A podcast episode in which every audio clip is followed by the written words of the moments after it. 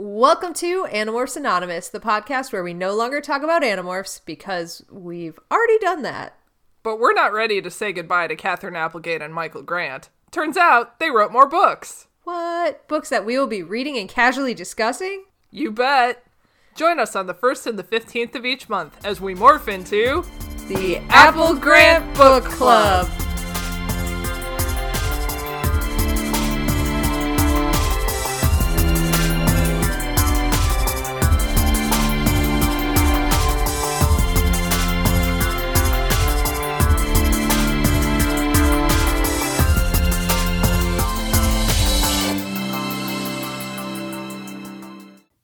So I really, really want to play the Animorphs PlayStation game.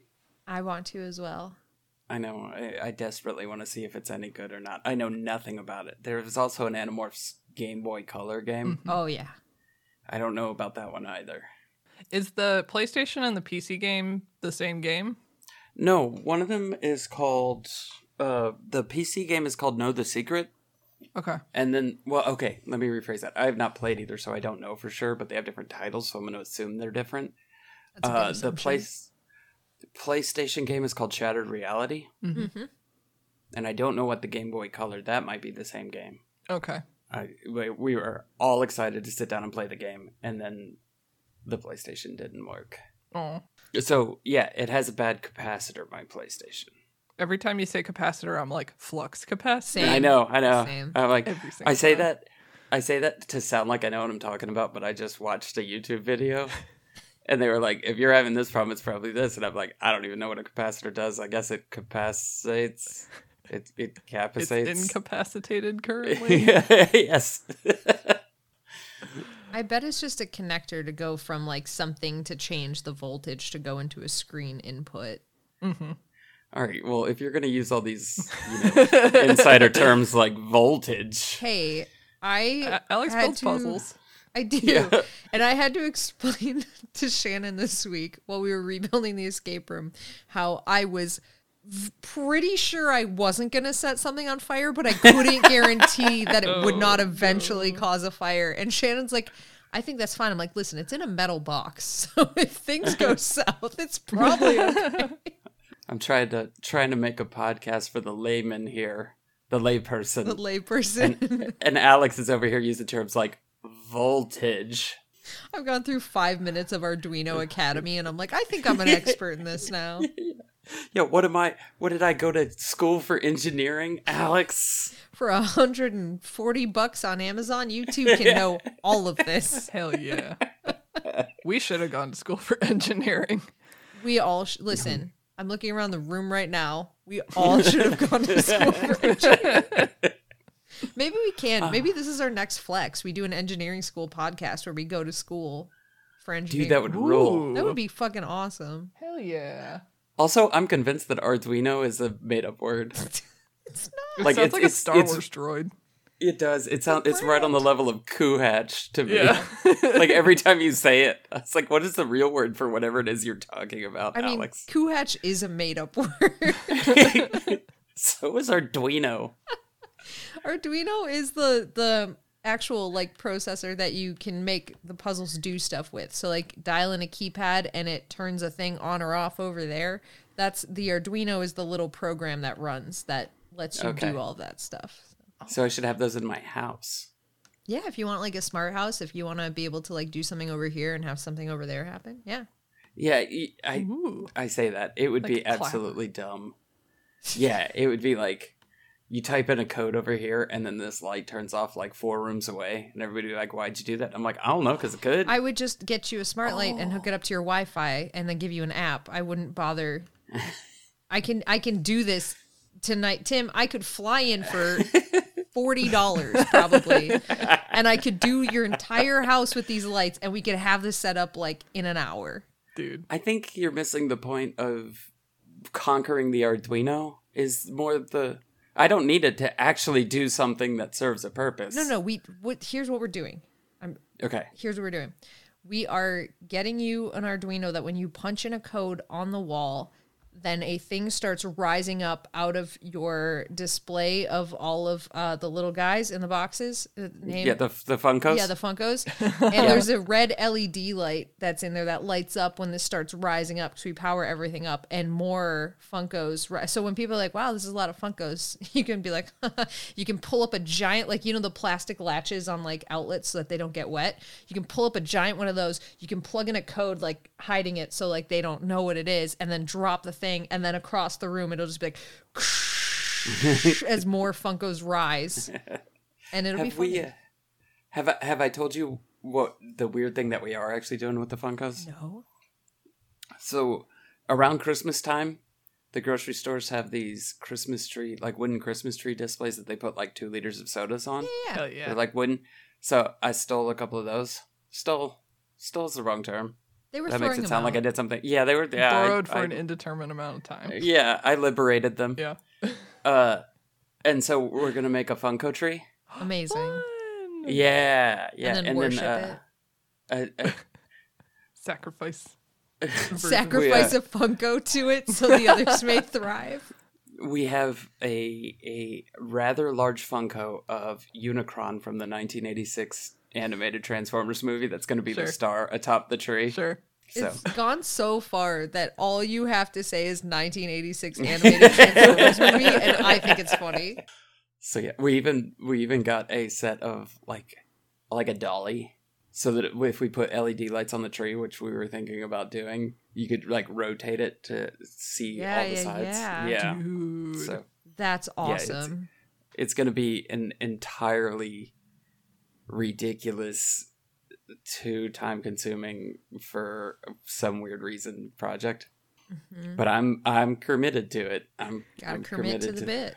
yep yeah absolutely Speaking of which, ever since that day, Phil has done a reign of terror on my TikTok. Every Muppet TikTok there is has come into my inbox. oh no. Oh no. It's so funny like all we have to do is say things about Alex. Just put it out into the universe, like the Cheapologist thing. Oh my god! We just say Alex hates the Muppets. Alex never hated the Muppets. But we made that into a thing. Start. Yeah. That's one of my favorite things was in the Discord, the whole like editing out the the meatures uh explanation and and how that was something that everybody's like release the meature tapes and then at the end of it at the very end they were like just kidding you turned it to alex as a chi apologist so i'm good with this now Oh no. I also uh, uh, another thing in that Discord that made me really happy was the variations on the spelling of the word meatures. oh my Yes. god yes yeah. to try and get it phonetically accurate to to tim So, there's horses in this Everworld book. How excited were you guys? 100 100 excited we had a whole conversation on the last Horse Girls episodes, or last Horse Girls episode, about a winged horse versus a winged unicorn. Mhm. I'm guessing that this was, these were winged horses. Yes. these were pegasi Yeah, these were not the al. what Was it alicorns? Yeah, alicorns is the proper term. I'm trying to remember what Alpha Alex's name was. Pegacorn.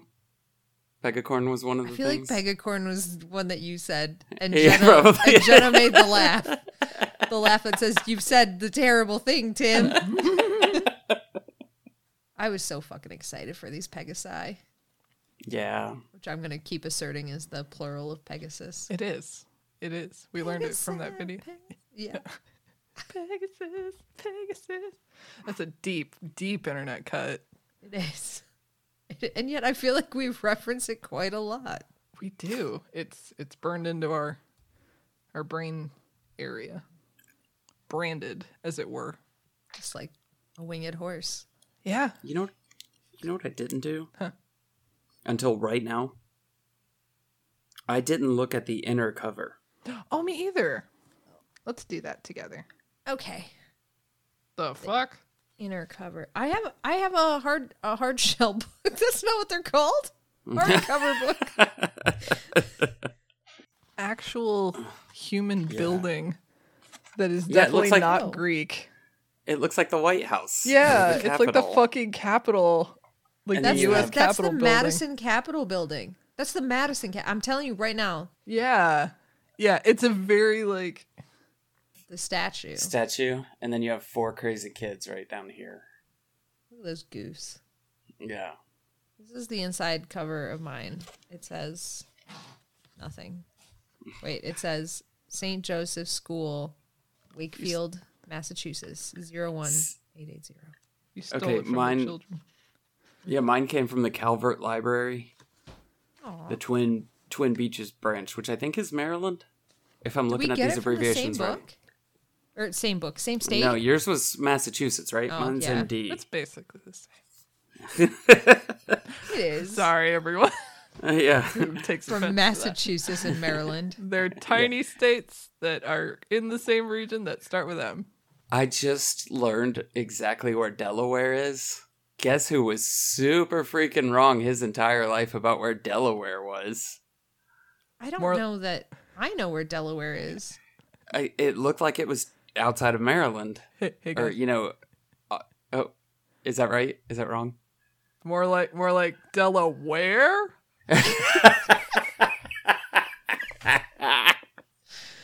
I like how Kaycie. I like how Kaycie does the. Hey, can y'all can y'all shut up for a minute? I'm about to, I'm about to throw some Stop. gold at y'all. good- listen, Sorry, I we Yeah. all know that you guys suck about at geography. Goof. I was very rude, and I'm sorry. no, it no, was, it was amazing. fantastic. It was amazing.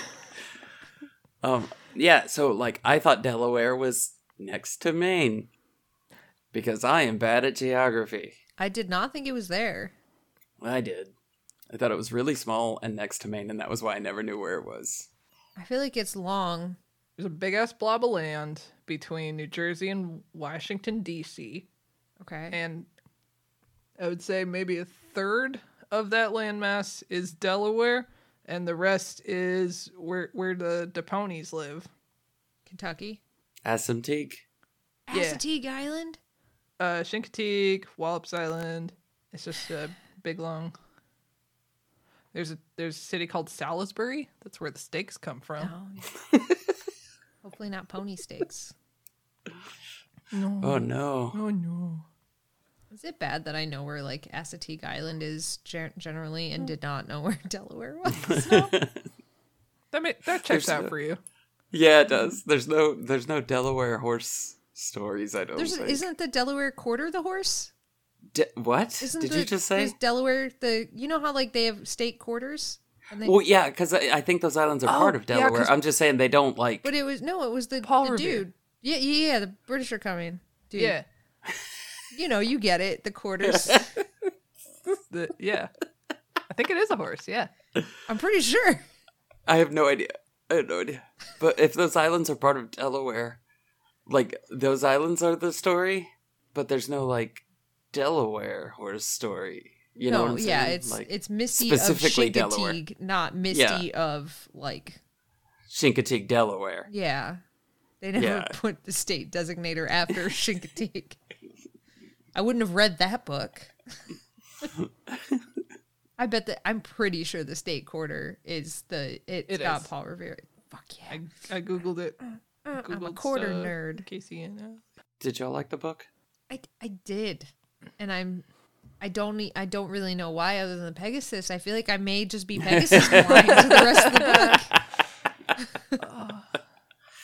Um, there's some interesting ideas, and I'm really excited for the second half of the book.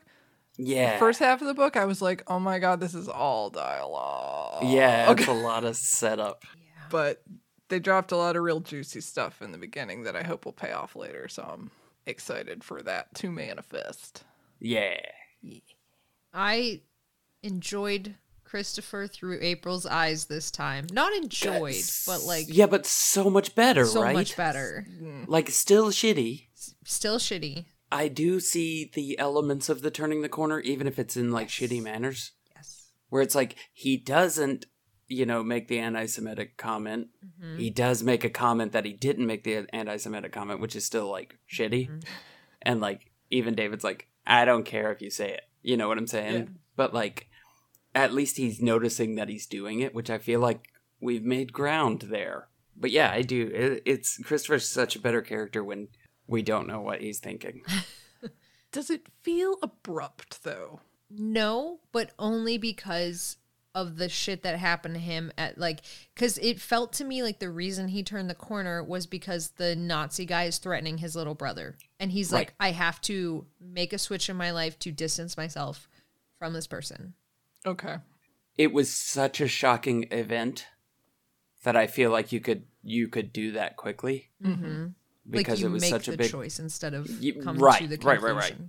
Whereas if it hadn't been quite such a s- strong event, I could see that that it, it kind of would be like, man, I don't know, but Mhm. Okay. Yeah, I, I sort of forgot about the the Nazi guy because I was like just thinking about the Ganymede stuff. And I was like, well, it doesn't make sense that like Ganymede died and now he's like, I have to be nicer to everyone. Like that didn't make sense to me. But then I was like, oh yeah, you guys are right. The, yeah, Fucking fucking Kurt or whatever the Thomas or whatever. that guy. Steve, Paul. I don't know. I forgot. The, what? he doesn't matter. He sucks. Um, who, who, wait, who are we talking about? The The Nazi, Nazi guy, guy. the stringy-haired, greasy wimp Nazi. yeah, guy. not not Victor Trent, but the no, the not Victor employee. Trent, lackey. whose name Yeah. I will never forget. yeah, I I Pegasus blinded myself. I did um not love some stuff April did early on, and like that seemed to change a little bit. But like super, the first couple chapters of this book, I felt like April was like also kind of like waffling into some weird problematic territory that she hadn't been in before. Hmm. And then she kind of like wandered back out of it. It was like back to like April that we know and love and like I don't know if I caught that, so we may have to during the recap. We may have to talk about that a little bit because I might have missed that. In fact, I will guarantee that I missed it because I don't really know, but I'm very interested to hear it. You know what I got from the first half of this book was a a a very strong feeling of like, where's it going? oh, I have no idea. Yeah, the book series. Like I like I have no idea where we're actually headed with this thing. God. It doesn't feel at times like we're building up to the big battle with Ka and like like you would sort of like think. Like let's just build up. Like I, it just feels like we're going weird places, and I don't know where we're gonna end up by book twelve. I had this thought today when I was reading that was like, I feel like we're just going to keep struggling along until one of them dies. And then we'll know. That kind of feels like a like a yes. I don't know where I was going, but I'm gonna yes that because that that that does feel like like we're just kind of circling around, Yeah. you know? We're yeah. just going to keep circling around forever. And I think we need to answer that question of what happens to you in the real world when your Everworld self dies. Ah, yeah, And, then it'll just be a race to the bottom Mm-hmm. yeah. because the people in Everworld won't know. That's also true. No, they will. They I will. guess once they fall asleep, right? And Yeah, reconnect with yeah. the real world. Yeah. And then they look over, and Christopher's charred body is there in the real world. because I'm going to assume you set you set ablaze. You you Wouldn't just burst into flames. That'd be fucking amazing. Like to sorry, like this this they die in Everworld and then they show up and like they fall asleep. They re they're all excited to be like, "Oh my god, we'll find out if he's here blah blah." blah. They like pop in, they're all in like English class and like Christopher's like het wand acid spit through charred Yeah. body is sitting in English class and they're like, "Well, fuck, that didn't work." So what you have just described is Nightmare on Elm Street rules, and I am here for it. Like when Freddy would stab a guy and he'd wake up and he's got ah, I got stab marks from the the Freddy claw. Okay, that's good to know. Yeah. So I'm going to assume that that's you know what? Until somebody proves differently, that's going to be my assumption. But they have gotten hurt and it has not translated to the real world. Yeah. So I still think that your idea is really neat. yeah. So I'm going to stick with it, even Okay. though I, it hasn't really shown that way so far. Uh, just for neatness factor, I'm going to go with it. Okay, so what if if you die in Everworld, Mhm. that like turns you into a portal? Maybe that's how like Senna. became. Whoa. Oh, but- Wait. Okay. What if there's like what if there's other things you could like like like it's not necessarily a portal, but there's like other things that you you become a part of the the bigger puzzle. Not puzzle. Puzzle. No, no, no, not puzzle. like a different element or piece of of the, the overworld. puzzle. Like yeah, I know. I didn't know. I couldn't. I, I don't know where I'm going with it. Uh, like like maybe not this. The next person's not a door, but they are given some kind of. Like Palantir? Like they become the Palantir between Everworld. I would 100% agree with that if I knew what a palantir was. The uh, orb that Sauron had that he would see divine, like the future. yeah, another- yeah, like yeah, yeah, Like what if they're given different powers, basically? Yeah. Yeah. So the X Men. Oh my god, one of them could control the timelines between Everworld and the real world. Yeah. Oh, fuck, that would be so cool. That would be so cool. It would probably be April because that's how she started. I think she started this book that way, mentioning like the the weird slippage of the wheels. What if it's a pyramid scheme? okay, all right, stay with me. Okay. Stay with me. Right. So Senna is uh somehow in the Everworld, like we'll, Yeah. we'll say she was born in the Everworld, right? Uh right. So she's she's she's in the Everworld and she's walking around and then boom, dude comes up and stabs her, right? Sure. like just like out of nowhere. It's just like key eye, right? Right in her, right in her. I don't know wherever it would hurt and like kill her, right? and then he looks at her and he's like, "Ha ha ha! Now it's you." And then he runs away. It turns out that guy was the door until he killed somebody else and gave them the door, Mm, and that's why Senna brought them in. door But she wants one of them to die somehow. Oh my god! It's Santa Claus rules. yes, yes, it's the Santa Claus rules. the Santa Claus. Yes. oh, that's so good. yes. Yes. Okay, okay, okay. hmm But that doesn't make sense because then she would have just stabbed one of No, them because already. because remember, pyramid scheme rules. She has to bring in more. Right, Mhm. right. Now it makes sense. Yeah, it's an upstream thing. And what if what if she can't directly stab them? They can't witness it. That's why she was trying to like glamour Okay. David and Christopher. Okay. Yeah. Mhm. Shit. Anything's possible in Everworld. What te? what? What TE? They had a, a a WTE in here today, and I read it as what TE. Well, I know. I do Immediately. the Oh, same. same. thing now. Yeah. Yep. I have been Pavlovian trained. Mm-hmm. When I see that, it is now what te. Um, also, the detail about Senna's mom disappearing into nowhere. Uh-huh. No one knows where she went. Uh huh. How's Senna's mom gonna play into the Everworld? Oh. One hundred percent. Who was it? Was it you? Was it Kiki? That said, Oh. mom. Mom was. Wait, mom was the human. I don't remember even what we said. That uh, It's been three. mom was a human, Yeah. and Zeus or something The- got together, and the- that's yeah. what made us Zena or or Loki. Yeah, maybe it was Loki. We were surmising that Senna was like at least half a god or something. Yeah. So I that just it, it's it's too much of a it's too much of a plant that Senna's mom disappearing. And like no one knows where she is. Oh wow, that sounds like Everworld. yeah. Ooh, maybe Senna was like trying to take over her mom somehow through the portal and accidentally all of her mom's there, and then this is her change to her spell curse, and so she half half them, half them. Real world, Everworld. Maybe next time she'll be like, "No, I'll make a real portal." This was merely a test portal. Yeah, these are my test subjects for my MLM scheme. Damn. What if Senna was trying to become the doorway and she became the doorway to another universe and that's where mom is now? hmm. She's trying to find her mom? what if her mom is Ka Anor? I, I I I don't think that's off the table. I don't think that we've seen the real Ka Anor. We've had this No? conversation. Hmm. Think Centipede Yeah. Man was uh, fake? I think so. Yes, I do. I think he was the the, the big monster in front of the curtain. Mm-hmm. And then there was a tiny little Senna's mom or something behind the curtain saying, Pay no attention Just to Senna's knitting mom. monsters with her little needles. We've never seen Senna and Ka Anor in the same room. I, we've probably made that joke. God damn it. We have not made that Five joke. hundred percent sure we've made that joke. We have not made that joke. Are you sure? Yes. Listen, it's been a while. And It's been one week. Sorry. I have never seen Alex and Michael Grant in the same room at the same time. Being on Zoom together.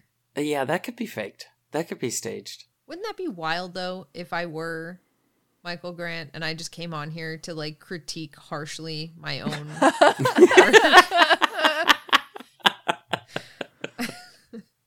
What a wild turn of events. The Michael Grant we know is just an actor you hired. the Michael Grant was strong in this section of the book, though. Yeah. I feel like Michael Grant is super strong in all of these books. Mm-hmm. Yeah. And it's only going to get stronger as it gets weirder. This was the time where like Catherine was like, I have a baby. Please stop asking me about fucking Everworld.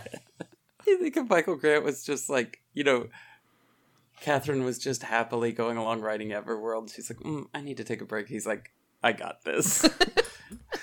and then next thing you know, you've got satyr legs running around. And, she reads it later, like, what the fuck? yeah. this is what happens when I leave you alone. Ganymede died? Are you joking? I wonder, like, th- this would be a, an, a fun interview question at some point if we ever talk to either of them again. But like, I wonder if there's ever a point where they actually do that, where they're like reading each other's writing, and then like from across the house, they're Oh. like, "What the fuck?" that would be. I you have to ask that question if you. I have to know. I have to know. You know, Michael's reading it and he's just like, "This is just too happy. What's happening here right now?" Need some more doom. Yeah, we need to grant this thing up a little bit. Uh, grant grant it up. He's gonna like third person himself, like this needs, this needs some more Grant. yeah. Not even his real last name, so I like that he refers to it that way. I'm picturing him as like a little like winged creature with the hat and the cigar, and he's like pointing the cigar like a wand and just being like, "This needs to change. This needs some more devastation. Let's put some gore over here."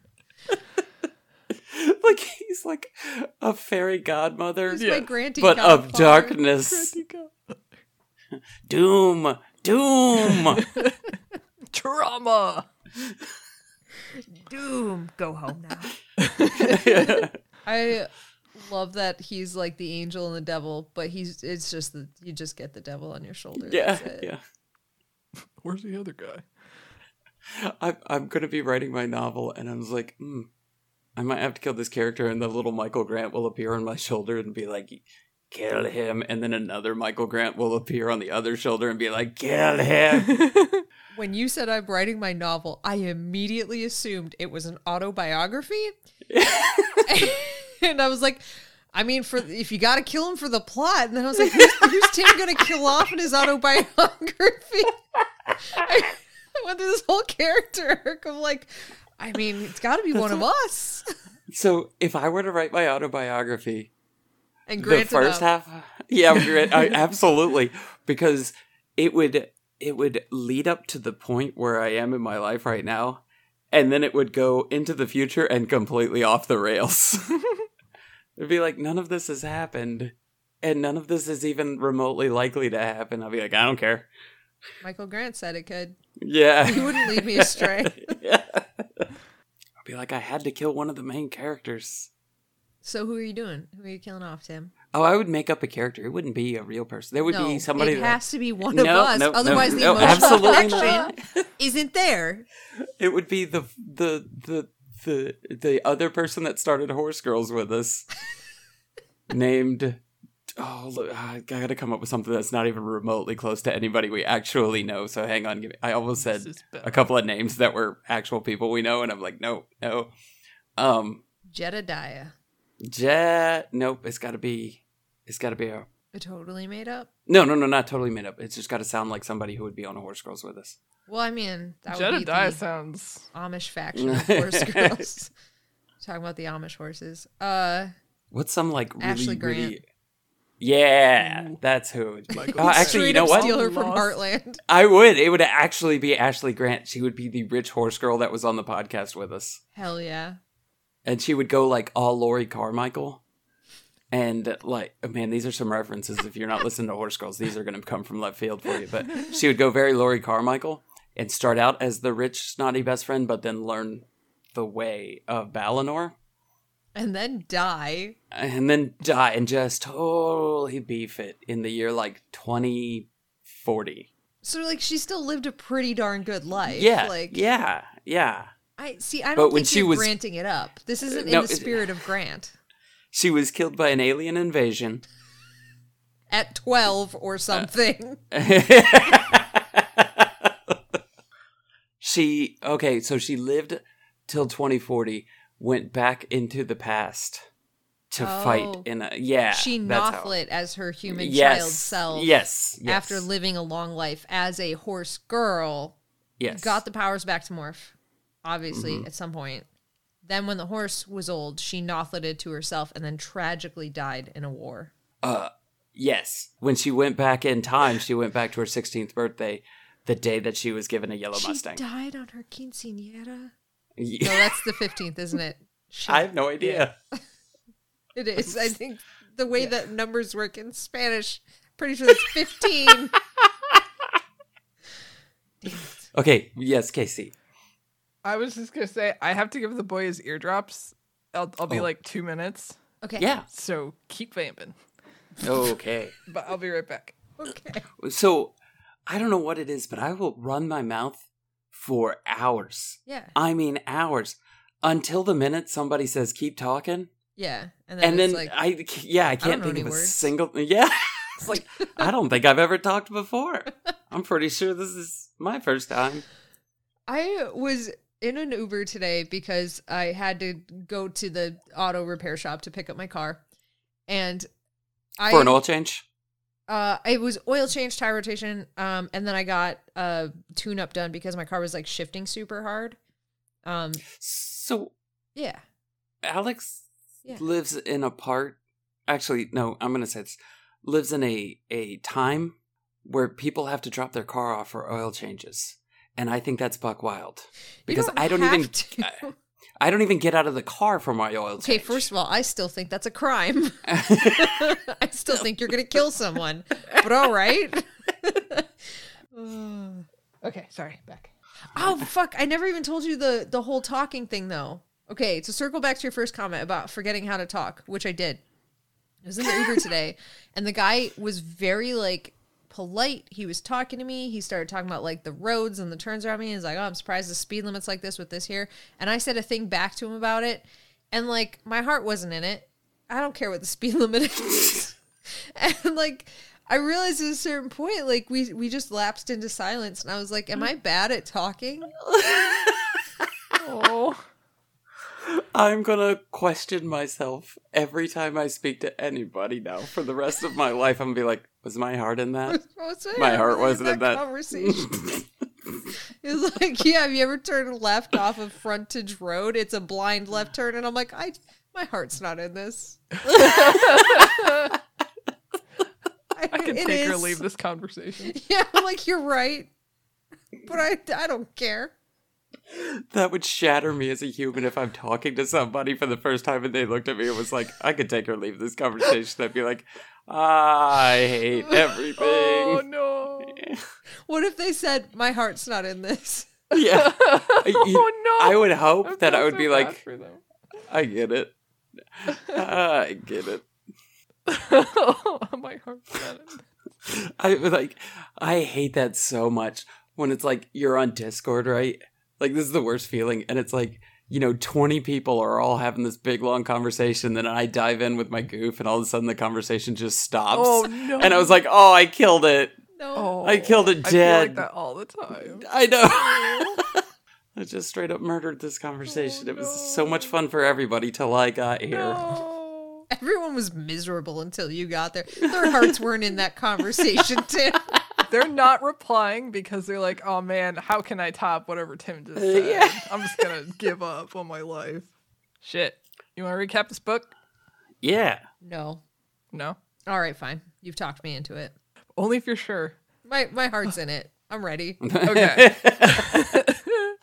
As it turns out, Olympus is the Ritz Carlton of Everworld. The beds are gigantic and soft. You can get any food or drink you want, and there's sexy people are walking around offering their services.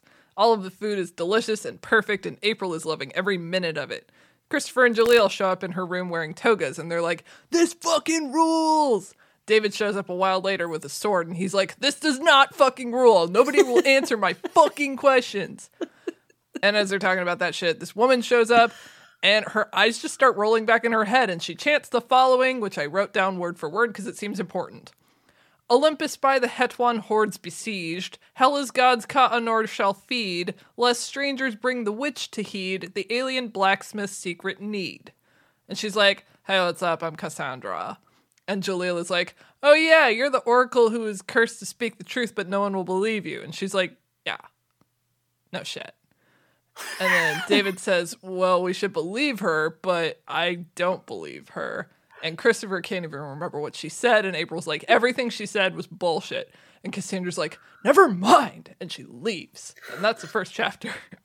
So, okay, I, I'm going to assume that most people listening to this podcast right now have listened to the other podcasts in our family of podcasts. But Cassandra, the Oracle, is what it's like to be Alex with animal facts. Because all she does is speak the truth about animals, and everybody in the world's like, no, that's not right. Oh no. I didn't realize it till this moment, but that is a thousand percent accurate. Yes. so true though.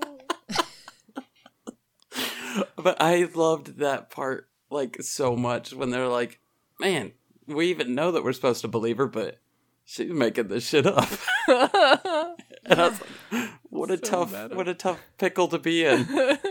like how does she like it must be horrible just like saying real prophecies like at what point do you just like stop like she she clearly didn't care but like what point do you just like not go to the room or anything and just like Yeah. say it out loud alone and then get back to your day the the the amount of throwing your arms up when people finally realize that what you said was true has got to be just off the charts. I also love how Keiki gave Agatha voice. Yes. because that's to. absolutely no that's It's perfect. absolutely how she would talk she'd be like yeah i know Yeah. I, I said this thing and people be like no you no you didn't fuck you Can't gaslight her. exactly how alex responds to all of us it's just oh, hard speaking the truth when no one believes you oh no. I I'm not the type of person that like reads about like the gods and and like amazing people and thinks like, "Oh yeah, I am that person." Like I don't ever want to like go around and be like, "Yeah, I I think I'm the main character of this story." But I I finally understand it cuz I'm pretty sure that I am the factual person that will not be believed. I'm just going to start walking in rooms and like saying facts, rolling my eyes back in my head and then leaving. I wish you would. somehow alex got cursed at a zoo at a young age That's why I keep visiting zoos with you guys, hoping to break the curse. like there was just this this this wizard this crotchety Zoo old wizard. zoo wizard walking around and you stepped on his foot and he's like uh, a curse upon thee you will know all and believe by none It's like it's like the Wild Thornberrys, except somewhat worse of a curse. Probably. I think it's way worse of a Yeah. curse. Talk to animals, or no one believes you're Know about animals and no one will believe you. Fuck. alex walks in and says bird fact eyes roll back in the back of the head oh wait you're the bird fact person that nobody believes yeah no shit and then just walks right back out Tell me something I don't know. And then later people will be like, wow, did you know this fact about birds? Oh my god. Oh. It was like I know the exact feeling, and it was when Brennan Lee Mulligan was trying to identify a sage grouse. And everybody goes, "Yeah, that's the bird guy," and I'm going, "It's a sage grouse." He's going, "No one knows what this bird is," and I'm like, ah! Oh my god. oh, yeah. I kind of felt bad for him until that bird, and I was like, Brennan, it's a sage grouse. Fucking sage grout. Come on, like- man. The the roseate spoonbill too. He should have fucking known. Uh, it's Should got a literal spoonbill. when he, when he looked at that bird and said nobody knows what that bird is, I was like, "You're right. You're right." Nobody Brennan does. is the one who is always wrong about bird facts, but is cursed to be believed about all of his bird facts. He's the one that proves that, that he he makes balance in the universe. Oh my god. I want nothing more than to be the dark energy to Brennan's life. I was about to say, you two got a battle now. Oh, oh, I'm I'm ready. I got so many bird facts. I can't wait until you two meet. It's gonna be great. I am deep into Dimension 20 right now. Anyway. Yeah, same. Okay. So, chapter two. Chapter two is the Everworld recap. Here's what's going on chapter. This is an April book. She's still upset that her Everworld self is eating away at her real world self, and that's the part of her she wants to save. But she can't deny there is a beauty and a seduction about Everworld. I mean, she's like literally Superman here. Um, she thinks about her friends, how they're not even really her friends, they're all just connected by Senna.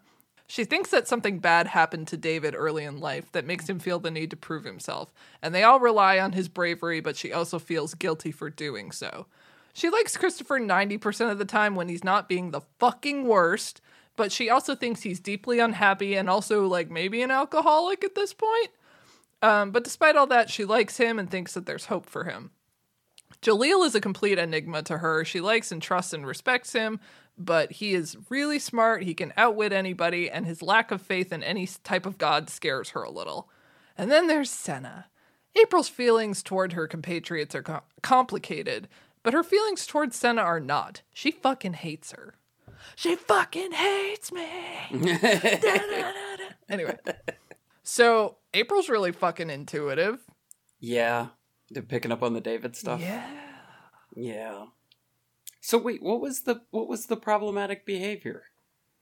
She Have we gotten there yet? Yeah, it was like interspersed in these first few chapters. And it was like she was just making throwaway comments about like different racist things and like behaviors that she would like tolerate that were just like Oh, okay. it was when she was talking about like how much she liked Christopher and like, yeah, sure, well sometimes like she was just excusing like I gotcha. shitty behavior. Yeah. Yeah, it wasn't anything like super overt. Yeah, there's no excuse for Christopher. But I like that he's turning a corner. I do too. I do too. Yup. And then this was the chapter two that mentioned uh, Senna's mom just disappeared, right? Because it was the familial ties to Senna Wales, Maybe. something like that. It was like here the next. It was right in here. Okay. It doesn't matter. This isn't important. Senna's mom is gone. Forever, Horribly gone. Forever world. That's gonna be important. She was teleported to the wrong universe She's where she started a family and became lawyer of the year. No. No. Yeah. hmm Oh no. What does it mean? A cute young man who looks like Noah Wyle shows up. That's the most 90s thing we've encountered so far. um, and says that Zeus requests an audience with them. And they're like, What are you for real? Why aren't we meeting with the secretary? What are we even supposed to wear? How are we supposed to address him?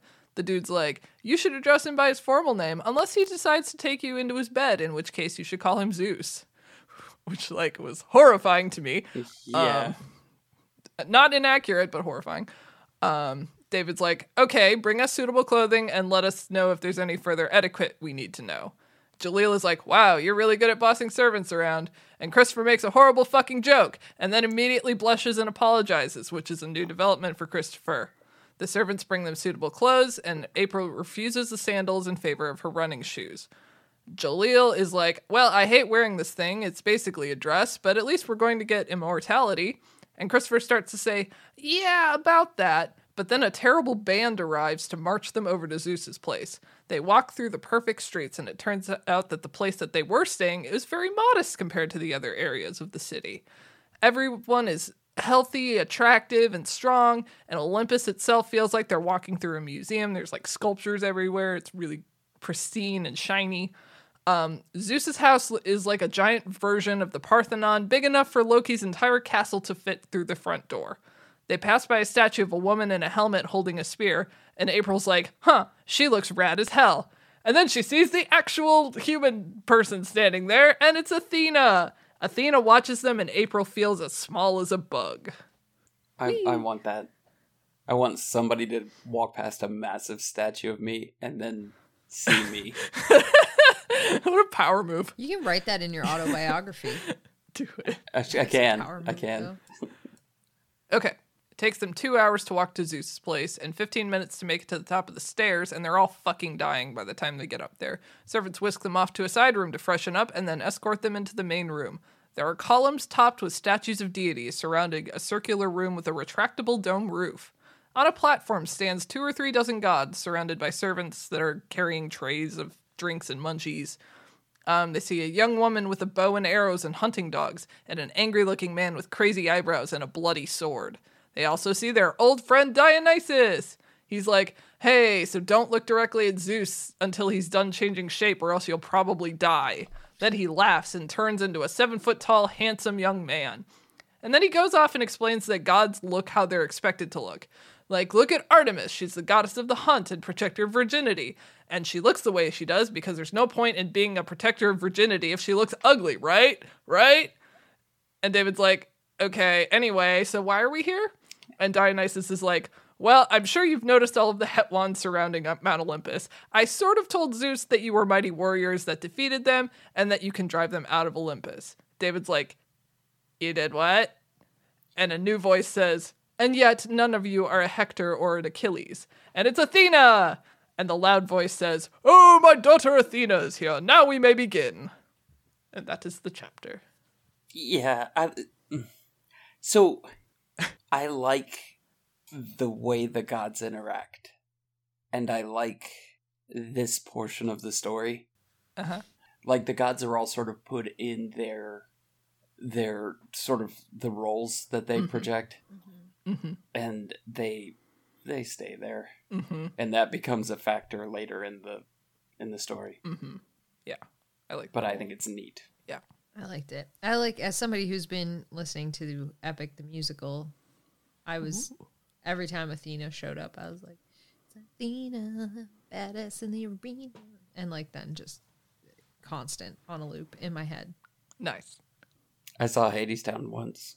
It's so good. I'm trying to. I'm trying to. love Hadestown. Whenever any people start talking about musicals in front of me, I'm like, I realize how little I know about everything in life whenever these conversations start talking. Like, I'm like, I don't know what's going on. And so, like, that's always my go to. Like, I saw Hadestown. And then everybody talks about how much they love Hadestown. And I'm like, yeah, it was really good. I don't know shit about anything. Our friend I that we uh, went with went took his father-in-law the other day, and we're like, "Where was our invitation?" He's like, "I took my wife and father-in-law," and I was like, "Where was our invitation? You fucking coward!" That'll that'll teach him. I don't think it will. Uh, I will talk to y'all about Hadestown in two weeks. I'm so excited. The crowd parts to reveal a giant eagle, and Athena goes and kneels before him. He's like, Hello, daughter, I am no longer mad at you. Also, who are these mortals? Are these the warriors you promised, Dionysus? Dionysus is like, Yes, these guys have killed so many Hetwan. And Ares is like, "Pff, I kill Hetwan too. And Heracles is like, I have slain more than a thousand Hetwan. And they start having a big dick measuring contest. The eagle starts demorphing into human form, and lightning appears in his hand as he demands the mortals tell them tell him who they are. David and the others go through the whole rigmarole of how they got to Everworld, Senna's a witch, Ganymede got eaten, all that good stuff. Um, then they start discussing strategies for the Hetwan. They're very easy to kill one on one, but they reproduce very quickly and likely mature quickly as well, seeing as how they saw no babies in the Hetwan city. So basically, you have to kill them faster than they can multiply. Heracles and Ares resume their pissing contest. Apollo chimes in that they only have a thousand warriors left. And Christopher is like, You guys are fucking screwed, and if you're not afraid of Ka Anor, you're even dumber than you look. what happens to Zeus if he stays an eagle more for more than two hours? Yeah, This is my question. it's what we all want to know. He Yeah. goes and seduces some maiden somewhere, probably. Yeah, I don't know. I don't know if like if I was in a room full of gods and people were like, "Hey, here's this guy," I'd be like, "I'm slightly intimidated at this situation. I don't think I want to be here anymore. I'm gonna go hide." Yeah, but then if they were like, he's a giant eagle, I'd be like, ah, allow me to tell you some facts. and everyone would be like, "Psh, okay, Yeah. whatever. okay, Alex. Yeah, whatever cloaca, whatever that is, like that's a thing. Yeah, every basically every movie dubs over a red-tailed hawk scream over an eagle because nobody gets their actual sound right. Yeah, sure. Oh, oh, oh dude, I saw a hawk today and I thought it was wearing jesses, and I'm like, why is there a falconer around here? It was a snake. It caught a snake. Oh hell yeah. It was pretty cool. Okay, that conversation was wild because I didn't know what the thing was that the bird was wearing, and so I thought I thought Kaycie saw a snake and mistook it for an eagle or a hawk. They I mean, look very similar. snakes and snakes and like this bird comes flying by, and Kaycie's like, "That's a hawk." Oh shit! No, it's a flying snake. My mistake. How could I be so silly? Ah, beans. Um, Alex, would you like to tell everyone what jesses are so that no one can believe you? Yeah, yeah, I'd love to. So, uh, falconers and anybody that's working with birds, they have uh, bracelets on their on their legs, ones that you use for programs or hunting or whatever. And uh, then jesses are the piece of leather that you run through it, that you can then connect to the leash if you are walking them and not flying them currently, uh, or just to take control of the birds. So that's what they It's are. the part where we we dub over Brennan Lee Mulligan telling an incorrect fact now that everybody's gonna believe. Oh no. Okay, so Christopher has just offended them horribly, and Ares is like, I'ma fucking kill you! And Athena and Dionysus defend him. Dionysus reminds Zeus once again that he promised them immortality. Zeus is now mostly man, and April finds she can indeed not look at him without being very uncomfortable. Sometimes I feel the same way about looking at people. Anyway, Zeus is like, all right, immortality it is. Come step forward. And Christopher's like, actually, I don't want it. Ganymede saved my life, but then I ran away when it was my turn to save him. So me turning down immortality is payment. Ares thinks they're being very disrespectful. Artemis tells him to shut up, and then before they know it, all the gods are arguing and fighting with each other. And the weather starts getting all crazy. There's thunder booming and electricity and whirlwinds and typhoons and bullshit happening. Um, and the only one not fighting is Athena, who's watching all of this, just like shaking her head. And the kids are like, all right, time for us to go. And Zeus commands them to hold. And then, of course, they find they cannot move because God puppeteering or something. Um, Zeus stands up. He's fully humanoid. He kicks Dionysus and he picks up Ares by his feet and throws him into a pillar.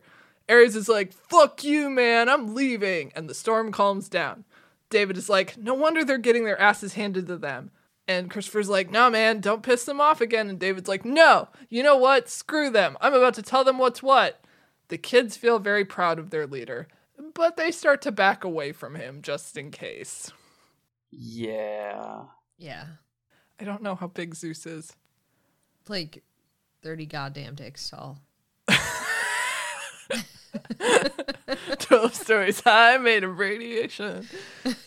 Well, so it says he kicked Dionysus, and I assume that, like, I, I was picturing, like, I don't know, you're just walking, you kick a rock or something. But it, I guess he could have, like, roundhouse kicked him. See, I think it's a like, do you take me for a conjurer of cheap tricks, Frodo? Okay. Ba-" Like that kind of moment. Like I think he just like grows as he intimidates them. Yeah. Like the rest of the party is all like, "Blah, blah, blah, blah," like descended into arguing, like babbling chaos and screaming at each Uh-huh. other, and he just like slowly inflates, like looming over them. I like that. That scene plus, like, the Council of Elrond's argument, Yeah, like, yeah, yeah. smashed together into one scene. My very stupid thing that I was gonna say was that the thing that makes it the most unbelievable, as these were teenagers, and again, don't check me on the times, uh, was that when he was like freeze, nobody was like, everybody clap your hands. That was that was a stupid thought. no, it's great. That's what I would terrible. do. Crisscross. You couldn't. You'd be frozen to the floor. Hands on your knees. Hands on your knees. Get funky with it. That's why we wouldn't make it in Everworld. We're too, too busy doing the cha cha slide. Yeah. And they'd be like, hey, we're debating your deaths right now. And we'd be like, oh, yeah? You say that. Do you know how amazing it would be when the trees start doing the cha cha slide around you? Oh my god. Incredible. Yes. The satyr legs. Oh my. Okay, at the end of Everworld, you know how for a while in like animated movies there would be just like this big ensemble like musical number at the end? I mm-hmm. want that. yep. This would be so much not at all a KA Applegate book, but if they had just gone through and every single challenge area that they go through was solved by like a musical number or like a dance that they have to teach them, like solution one, Macarena. How are you gonna Macarena your way out of this? Mm-hmm, like, mm-hmm. it would be the most '90s and the least Applegate book ever. That is the question that's going to go through my head every time I encounter a problem from now on. How do I Macarena out of this? yes. I mean, your heart really has to be in it, though, Tim. Yeah, I was about to say that's going to be a catchphrase in my autobiography. How do I Macarena my way out of this? I can't wait till Cotton Eye Joe shows up as an Everworld character. It's gonna happen. It is going to happen. Just a man with syphilis, and you're like, huh. there he is. I don't remember that line in the song. That's. What do you think Cotton Eye? What did you think Cotton Eye was? Uh, just crazy old guy. You're not right, but I like that for you. I don't know. I just assumed he had like a bushy white eyebrow. just Just a one. crazy old guy. Yeah. Yeah, I dig it. Oh, Cotton Eye Joe is what I thought. I dig Why it. did? Why? Wait. Yeah, they did let all the middle schoolers dance to a song about a man with an STD. That is mm-hmm. true. That's not even. That's not even my question. Oh, sorry. That's not the How do you- the concern. What happens to your eyes when you have syphilis? Oh, it's it's not eyes plural. It's eyed one. What happens to your singular eye? It's a it's a you- dick reference. It's a reference to Oh his dick. Oh, no! Oh no! What have you done, I'm Alex? sorry. Oh god, I missed I it. was didn't want you to find out I like thought this. he had a bushy white eyebrow He still can. and a little jug of moonshine. He still can. Like this is just how I imagined the guy. Well, that's why if it hadn't been for Cotton Eye Joe, they'd Where- been married a long time ago. Where did you come from? And where did you go? you know what? You know what? Okay. Okay. So, I once heard somebody say that patience is a virtue and ignorance is bliss. So, you have it made if you're dumb and you don't mind waiting around for a while. Mm-hmm. And I realize how much I've had it made until people explain stuff to me. this world is complicated. It's a complicated place. I do, I listen. I don't want to argue with you because you're going through a lot right now. it just didn't, in my experience, Cotton Eye Joe and learning that it was about an STD didn't destroy me in the same way that it is destroying you. You learned it a lot younger than I did. You had time to come to terms with it. I guess. I guess. I guess so. That's just how your life was, Alex. That's just how my life. You grew up. You grew up with syphilis, Cotton Eye Joe. I grew up on the streets knowing. I just thought he was a crazy old man. Oh god. Oh, I didn't come into this with East Cobb colored glasses. Oh, there it is. Nobody believes your bird facts, Alex. Since I we're know. attacking each other That's now, curse. I'm gonna talk to somebody about it, be like, Alex says that Cotton Eye Joe is about syphilis, but I don't believe her. it turns out Cotton Eye Joe is an animal. I could have the STD wrong. I just I know it is. what if it's not an STD at all? What if it's like, like something positive? Oh, we're Like, gonna Google like- it right now. It's not. It's, it's a fucking STD. He's got an engineering degree. Good old Cotton Eye Joe. We call him that because his degree was made of cotton. Infected with syphilis. Yep. Oh no! You know what I know what's happening too right now is like the millions of people at home that are listening to this are just like, what a dumbass. How did he not know? No, what they're doing right now is they're going, no, the we danced to in middle school in a circle. No, Why are you such a monster, why would you Alex? say these terrible things, oh, Alex? Oh no. I've ruined so many memories for them. Well, on that note, Kaycie's gonna tell us where did we go? where did where did we go? He's- God, that Joe was a Greek god the entire time. Oh, the god of syphilis.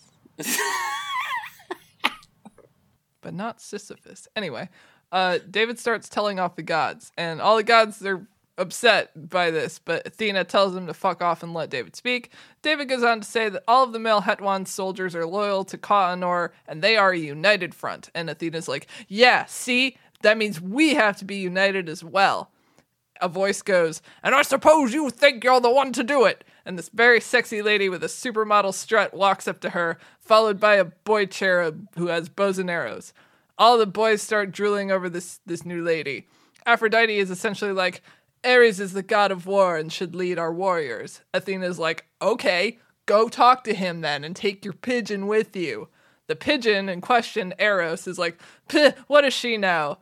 And um, Aphrodite has this fucking amazing dunk. She's saying, like, Athena is the goddess of the tongue and the sword, and yet she partakes in neither. Walks away, ladies and gentlemen.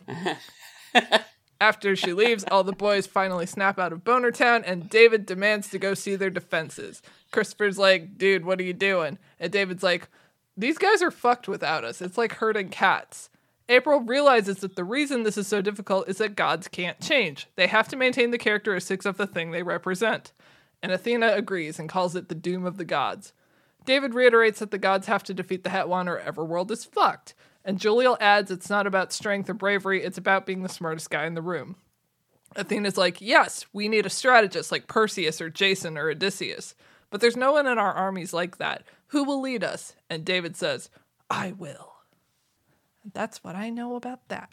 I, I, this is what I was talking about when I said that I really liked how the gods interact. Mm-hmm. Because it's like God's gonna do what God's gonna do, and they ain't gonna do nothing different, Yep. you know? Even if you like, hey, here's some logic, and they're like, shut up. Snap out of Boner Town.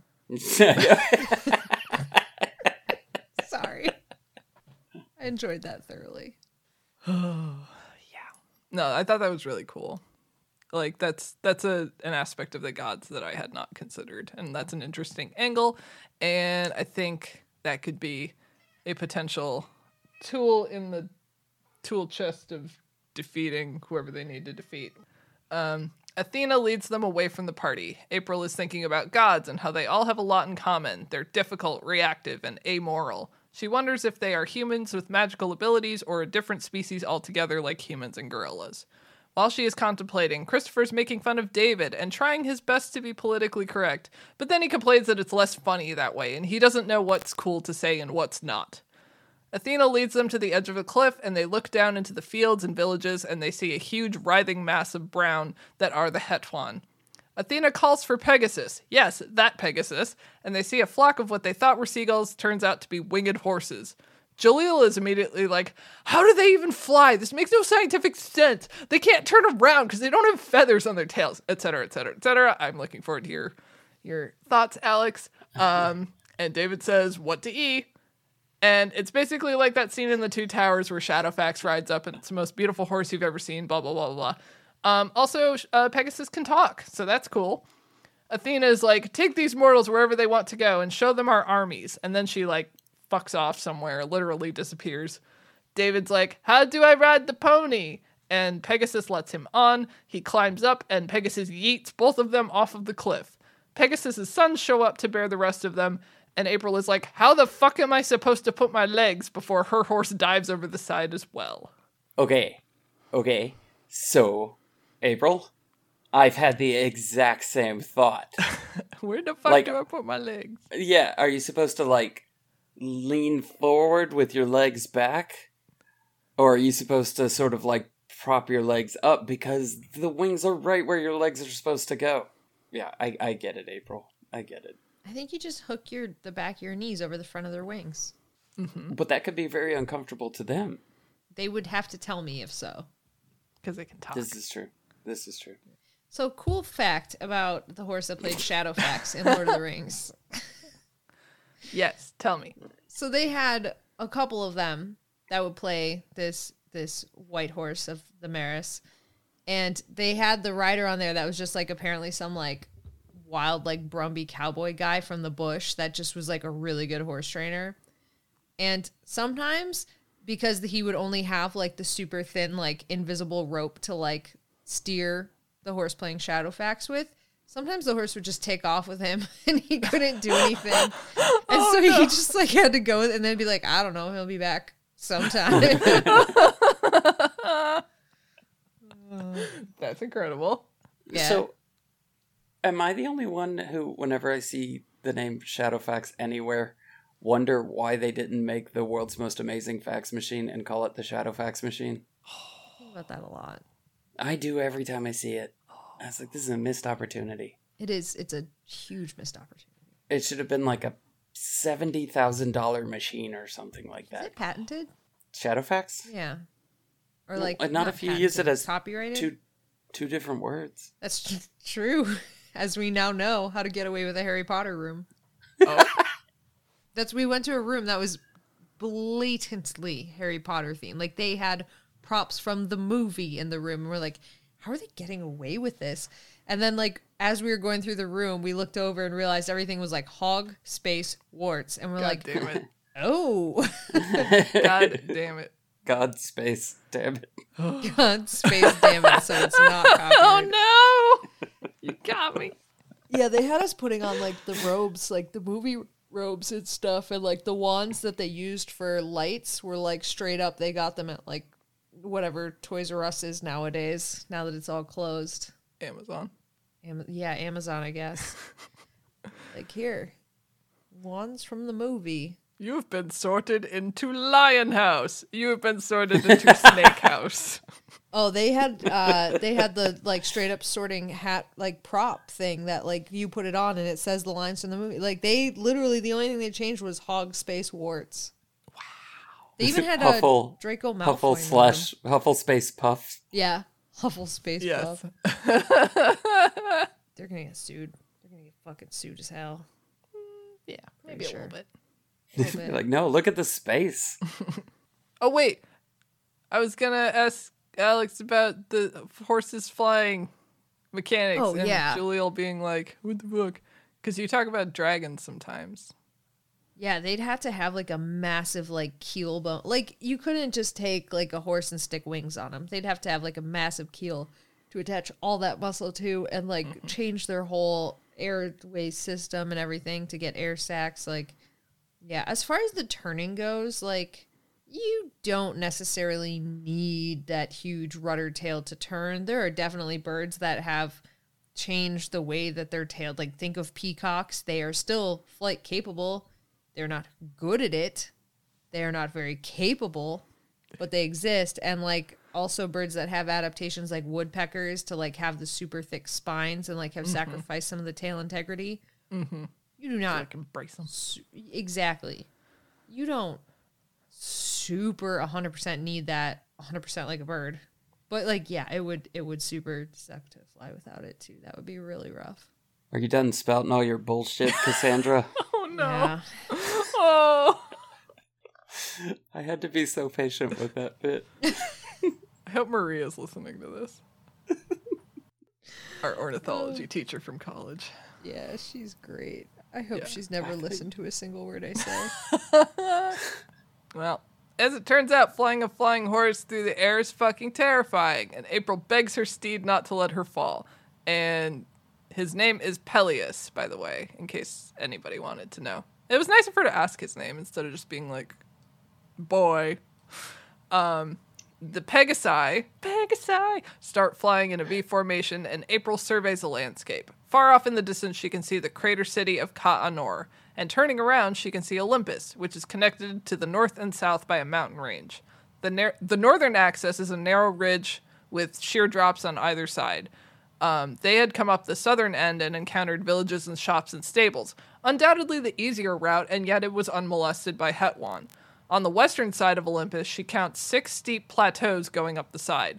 The Hetwan had seized the lowest of the six, with wooden steps being constructed up to the higher tiers, and the Greeks were on the step above them.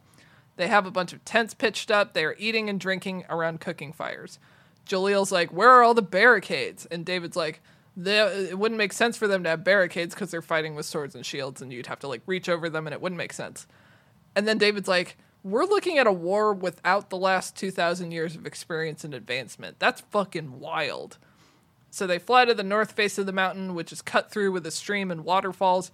April spots a canyon that goes from the top down to where the Hetwan are, and she says that they could sneak some of the Greek soldiers down through the canyon to ambush the Hetwan. David's like, That's brilliant! Pegasus shouts that a battle has begun, and David's like, Well, let's get down there. Fucking front lines, fucking war strategy nonsense up in this chapter. Michael Grant. Michael Grant was like, "Hey, I'm ready." Ready to talk battle strategies. Yep. So, re- reading this chapter and the next chapter specifically, I really. lo- Okay, all right, here's my question David versus Tobias in a game of risk. Who wins? Hmm. Also, I really like the idea of Bird Tobias moving risk pieces. I was about to beak. say, I think that would be his only downfall. he can't pick it up with his little bird claws. Or he'd put it in the wrong spot because he'd drop it and be like, God damn it! I don't know. I want to say Tobias, but I feel like that's just loyalty to Tobias versus a real argument. I think I'd like to see that game. Oh yeah, they should they should Twitch stream that for us. Mm-hmm. From That's the next from Michael Grant short story that I want. Is David versus Tobias playing Risk? Assuming David survives Oh, fair, Everworld Series. fair. What if, like, I think we all kind of live under the assumption that one of them is going to beef it. Oh, for What if- sure. Three of them beef it, and only one of them walks away from this thing. As long as it's April. Yeah, fair. Christopher's going to be the one. Christopher's going to beef it. He's gonna he's gonna make us feel like he's turned the corner, and then just eat it right then. You don't think David's gonna like sacrifice himself for the others?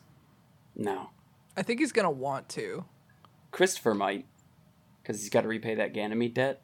I thought he repaid it by not accepting immortality. Oh, I, you know that that move doesn't. Can we talk about how that move do- totally doesn't make sense? Yeah.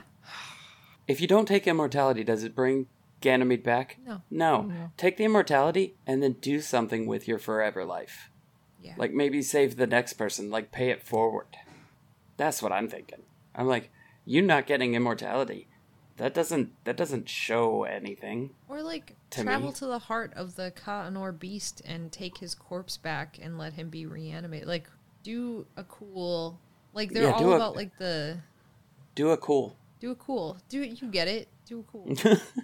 what is the Iliad Yeah. but doing a cool? You have an opportunity.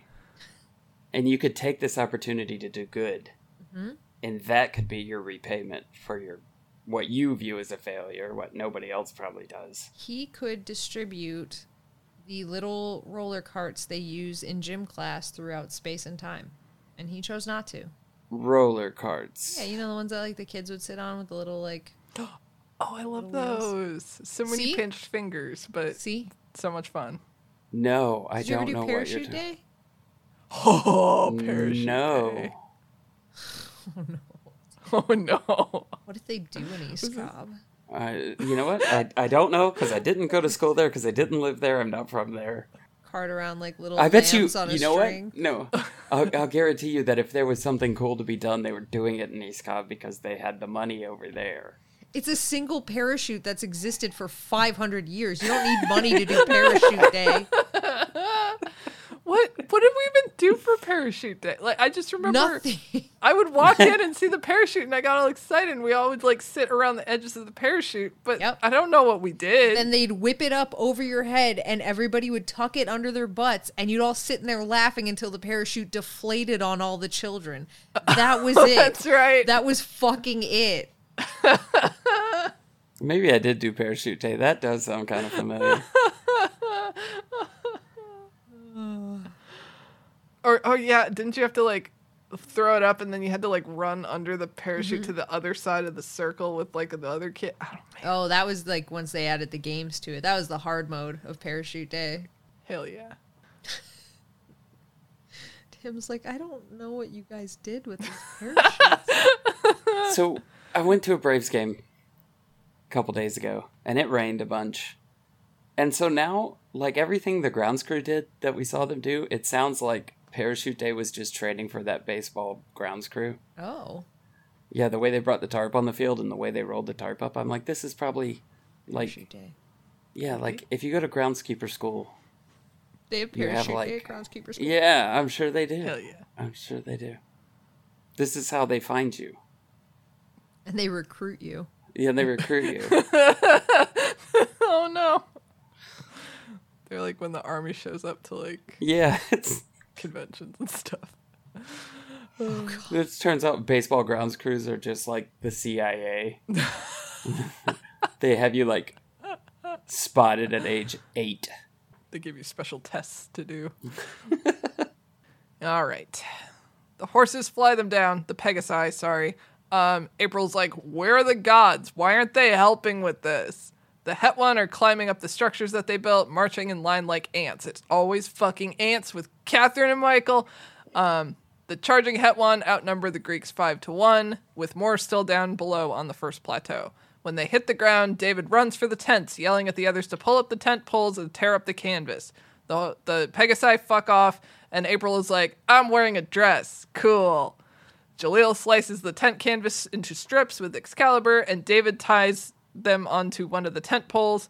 Christopher finds a pitcher of olive oil, and David shoves the end of the spear into it, and then he shoves it into one of the cooking fires, and he basically creates a six foot long torch. He smiles at them and tells them to keep him coming, and he runs off into the fray. As the kids build two more torches, April volunteers to handle the next one. As she's running, she's yelling at all the Greeks to get out of the way, and she makes it to the front lines.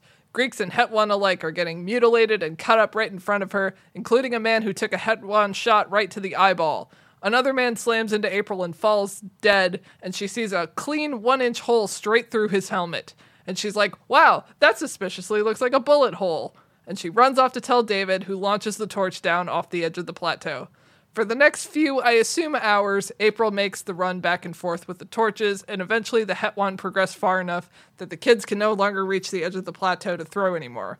However, David informs April that it worked and that all of the steps and ladders are burned and they just have to kill the guys who already came up. April tells him about the gunshot wound, and David doesn't really believe her, but Jalil backs her up by saying he heard a loud bang earlier that could have been a gunshot. David's like, well, if they have guns, we're screwed. Then he spots some Hetwan flying up the plateau. Greek archers take them out easily. April figures that's why they didn't fly up in the first place, because they're too big and slow. Um, some dude runs up to David and he's like, We're tired!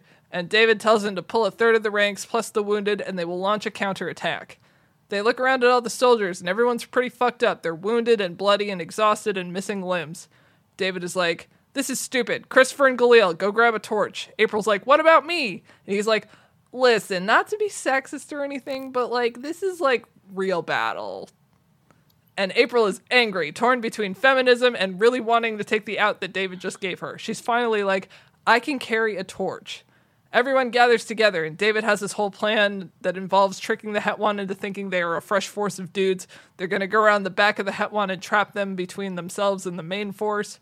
So they all run and burst through into the battle, and they accidentally trample some of the existing Greeks. Oops. Um, in the meantime, something snaps in April, and she starts screaming in rage, ready to kill. She's going berserker mode. She's barbarian. She flies into a rage. She spears a Hetwan right in the face and stabs another and another. She takes Hetwan venom to the stomach and unconsciously slaps at it with her hand, burning that too. She realizes that she can't feel fear or pain, and anything about who she was before this moment is gone. She's just a black hole, a killing machine. She shoves her torch into another Hetwan and spits and laughs and screams, Die! Die! She raises her spear over her head and shouts into the sky, and then topples off the plateau. And that is the first half of this book. And uh, that was such a good ending point for where we were reading. Yeah, that was perfect. Hooray! So can can I just talk for a minute Do it. About how smart the three of us are because it seems like oh I don't know Alex and I forever ago. Yeah, What? Sorry, it's- what? yeah. Stay with me.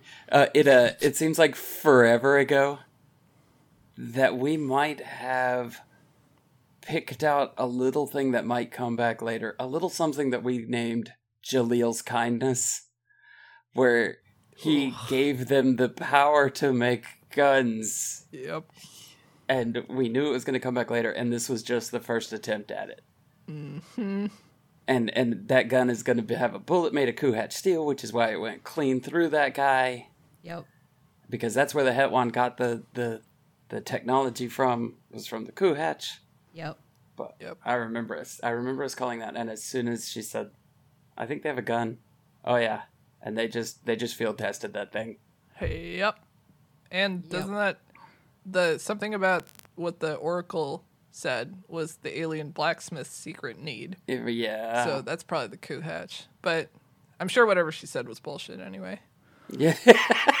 Probably. I don't think she was telling the truth at all. Yeah. Just spewing shit to get attention. Yeah. As per usual. you know what? Okay, no, no. It's one thing not to believe Cassandra. It's another thing, and I completely need it. Is for Keiki to just completely neg Cassandra the whole time. Yes. Yes. Why are you like this? Jesus. Oh, you're so embarrassing. Just running around telling people things that aren't even true. Prophecies. How embarrassing. Oh my god. Can you stop? Uh, Mom, I hate it when you tell the future. I I don't have enough of this book to form an opinion on it yet. Mm-hmm. I have to see what happens in the second half because I think the second half is going to be the good half of this book. I got the Pegasus in this half of the book, so I am satisfied. It's Good. It's good. That's the best part. It was. It was. And I think we should oh. get the toys of the Pegasi. Yeah. Pegasus for everybody. I do really like like the stuff we talked about about David you know having to confront his his past to mature and then you can really see it showing through now. Like we saw him make his break with Senna or at least you know start the process of making the break with Senna, but now you can see him like really like recognizing problems and addressing problems. And I like that. And I did love the bit at the beginning. I absolutely love this bit where they're in uh, Olympus and they're all like talking about how great this is, and they're like, "I can't wait for David to come and find a problem with it." And then immediately David walks in and he has a problem with it, and then they just start laughing. That was so. That was something that I I really noticed during this book is that they like feel like they're finally starting to come together. Yeah, yeah. And I Good like that was another thing I really liked about this the first half of this book. Uh, even even Christopher, which you know he sounds like every comedian right now that claims to not be woke or whatever. Ugh. They're like, oh, you just uh, can't tell what to say. It's like, ah, shut up. Dead. Yeah. But at least, at least he took the time to think about what he was saying instead of just saying it. So, at Yeah. again, it's it's it's small victories, but at least it's it's headed in the right direction. I can't wait until the next comedian is like, "Well, you can't say funny stuff if you have to be so woke." Blah blah blah, and I can be like, "Wow, what an argument from Michael Grant's books Everworld in the '90s." Who will feel stupid then? Got him. You know, I will stand right behind you and be like, "Oh, You better, because you guys are gonna be the only ones that are gonna be like, "So cool, I'll be like, "Damn." got him."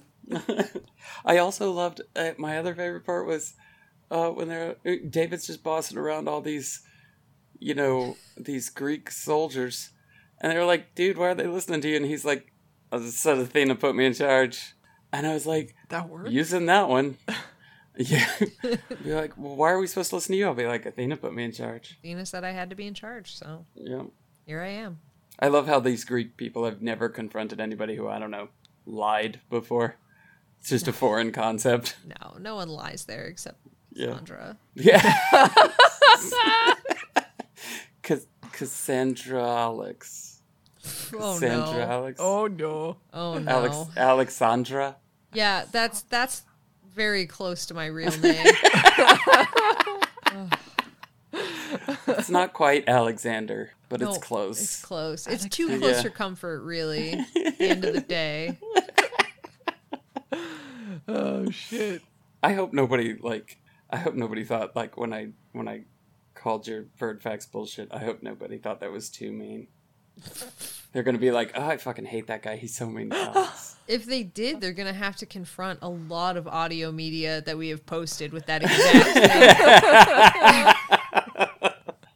but here's like this is the straw where they're finally like, you know, the 800th time it happens, it's just really Yeah. mean. First 7.99, fucking hilarious.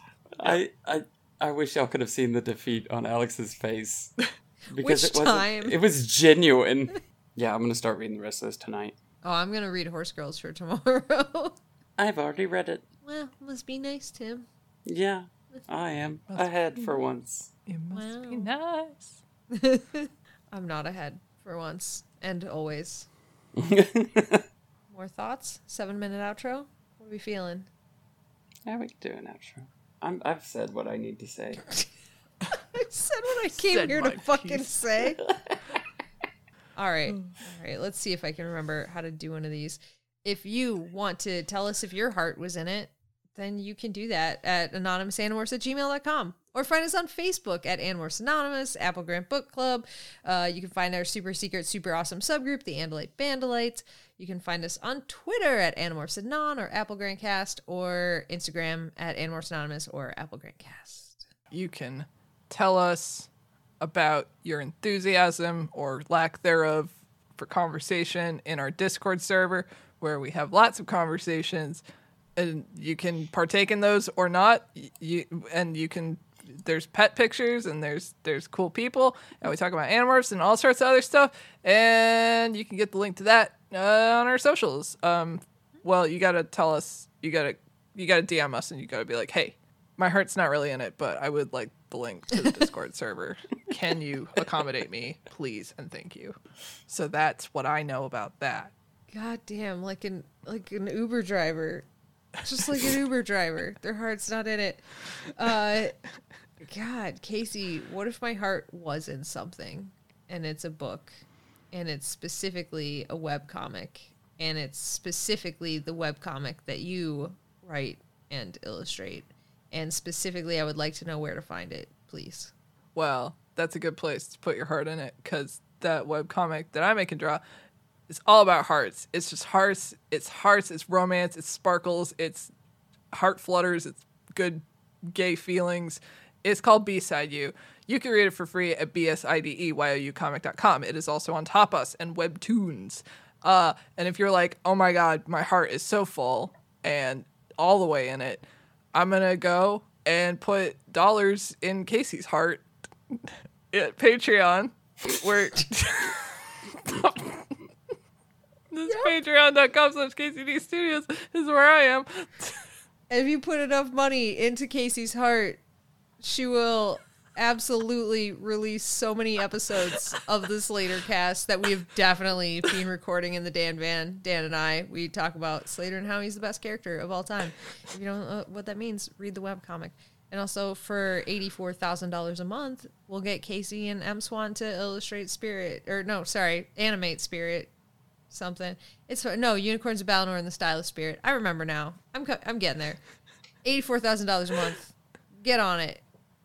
Get on it, kids. Money, please. I got I got one. Yeah. I got Yeah. one. Yeah. Yeah. Okay. Okay. You ready? Yeah.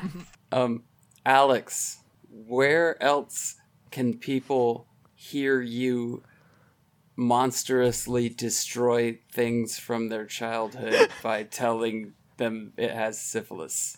Specifically, the syphilis fact. Speciphilis. Specifically,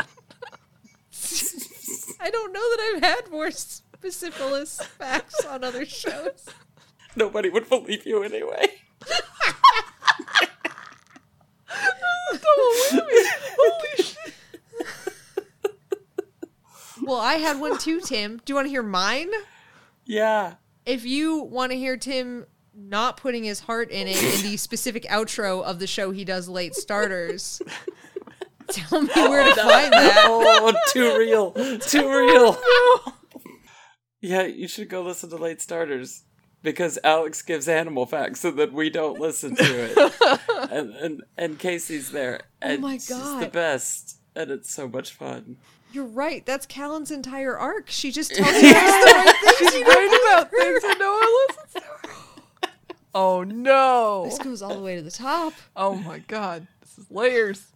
It goes all the way down, much like hot dogs, Much like Oh. that. which is a Horse Girls goof. And everybody should go listen to Horse Girls Damn.